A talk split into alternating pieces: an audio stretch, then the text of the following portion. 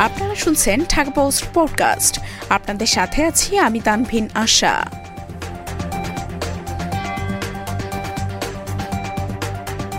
উত্তরখানে গ্যাসের চুলার লিকেজ থেকে বিস্ফোরণে দগ্ধ তিন।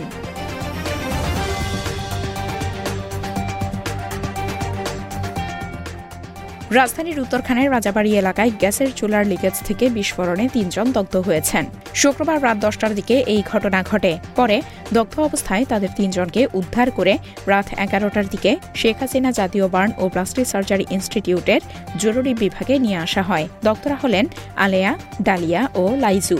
বিষয়টি নিষিদ্ধ করেছেন শেখ হাসিনা জাতীয় বার্ন ও প্লাস্টিক সার্জারি ইনস্টিটিউটের আবাসিক surgeon doctor S M Ayub Hossain. তিনি ঢাকা পোস্টকে বলেন, উত্তরখান থেকে তিনজন দগ্ধ অবস্থায় আমাদের এখানে এসেছেন। জরুরি বিভাগে তাদের চিকিৎসা চলছে। কার শরীরে কত শতাংশ দগ্ধ হয়েছে সে বিষয়টি এখনও জানা যায়নি।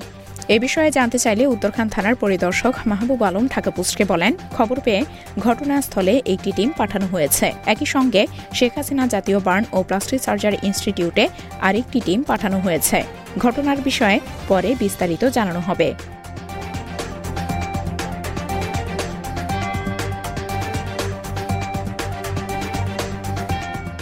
এতক্ষণ শুনছিলেন ঢাকা পোস্ট পডকাস্ট।